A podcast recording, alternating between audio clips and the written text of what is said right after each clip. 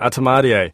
Online investment platform Sharesies is looking to get into savings and other investment products as it expands its offering through its online platform. The company has unveiled plans for its own KiwiSaver scheme next year, offering a range of investment funds from third party companies. Co founder Leighton Roberts says KiwiSaver is a natural next step in its development, but it wants to go further. We're looking to launch sort of like your rainy day fund with your savings product uh, next year as well. Um, but um, apart from that, we're focused on our company partnerships business, so that's um, staff shares, um, enabling more people to connect with their shares uh, that they own through the companies that they work for.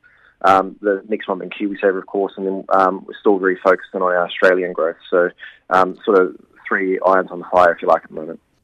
That's Leighton Roberts.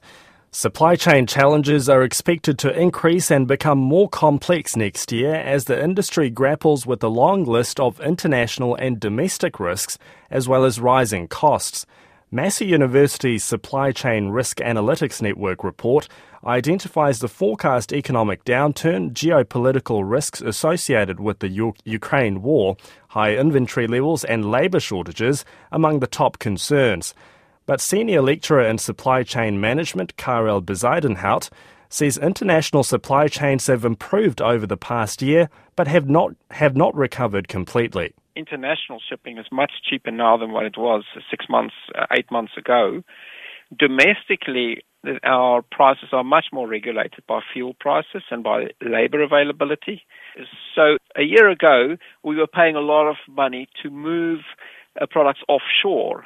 And now we tend to pay a lot of money in relative terms to move product domestically. That's Karel Bezuidenhout.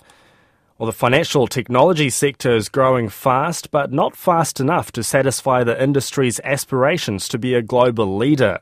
FinTech NZ Executive Director Jason Roberts says about 80% of fintechs are exporters and the biggest contributors to the tech sector's annual export revenues of more than $2 billion. However, he says New Zealand is lagging behind the growth of global fintech leaders and needs to pick up the pace or risk falling further behind. Yeah, I would describe us as early stage. In fact, you could generally say open finance is early stage around the world it's quite a modern development around the way that we do business banking, transactions, wealth, and so on. But actually, New Zealand's a step behind even more. And part of that's to do with legislation.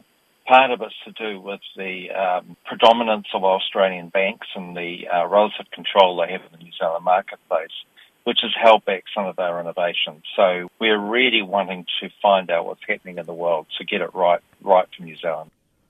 That's Jason Roberts from FinTech NZ. While looking at the markets, Wall Street's main indices are mixed and choppy trading. The Dow Jones up 0.2%, S&P 500 is flat and the Nasdaq is down a third of a percent.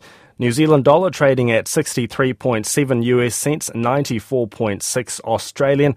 Brent crude oil is down 1.6% to 78 US dollars 12 cents a barrel, and gold is up $12 to be 1,795 US dollars an ounce.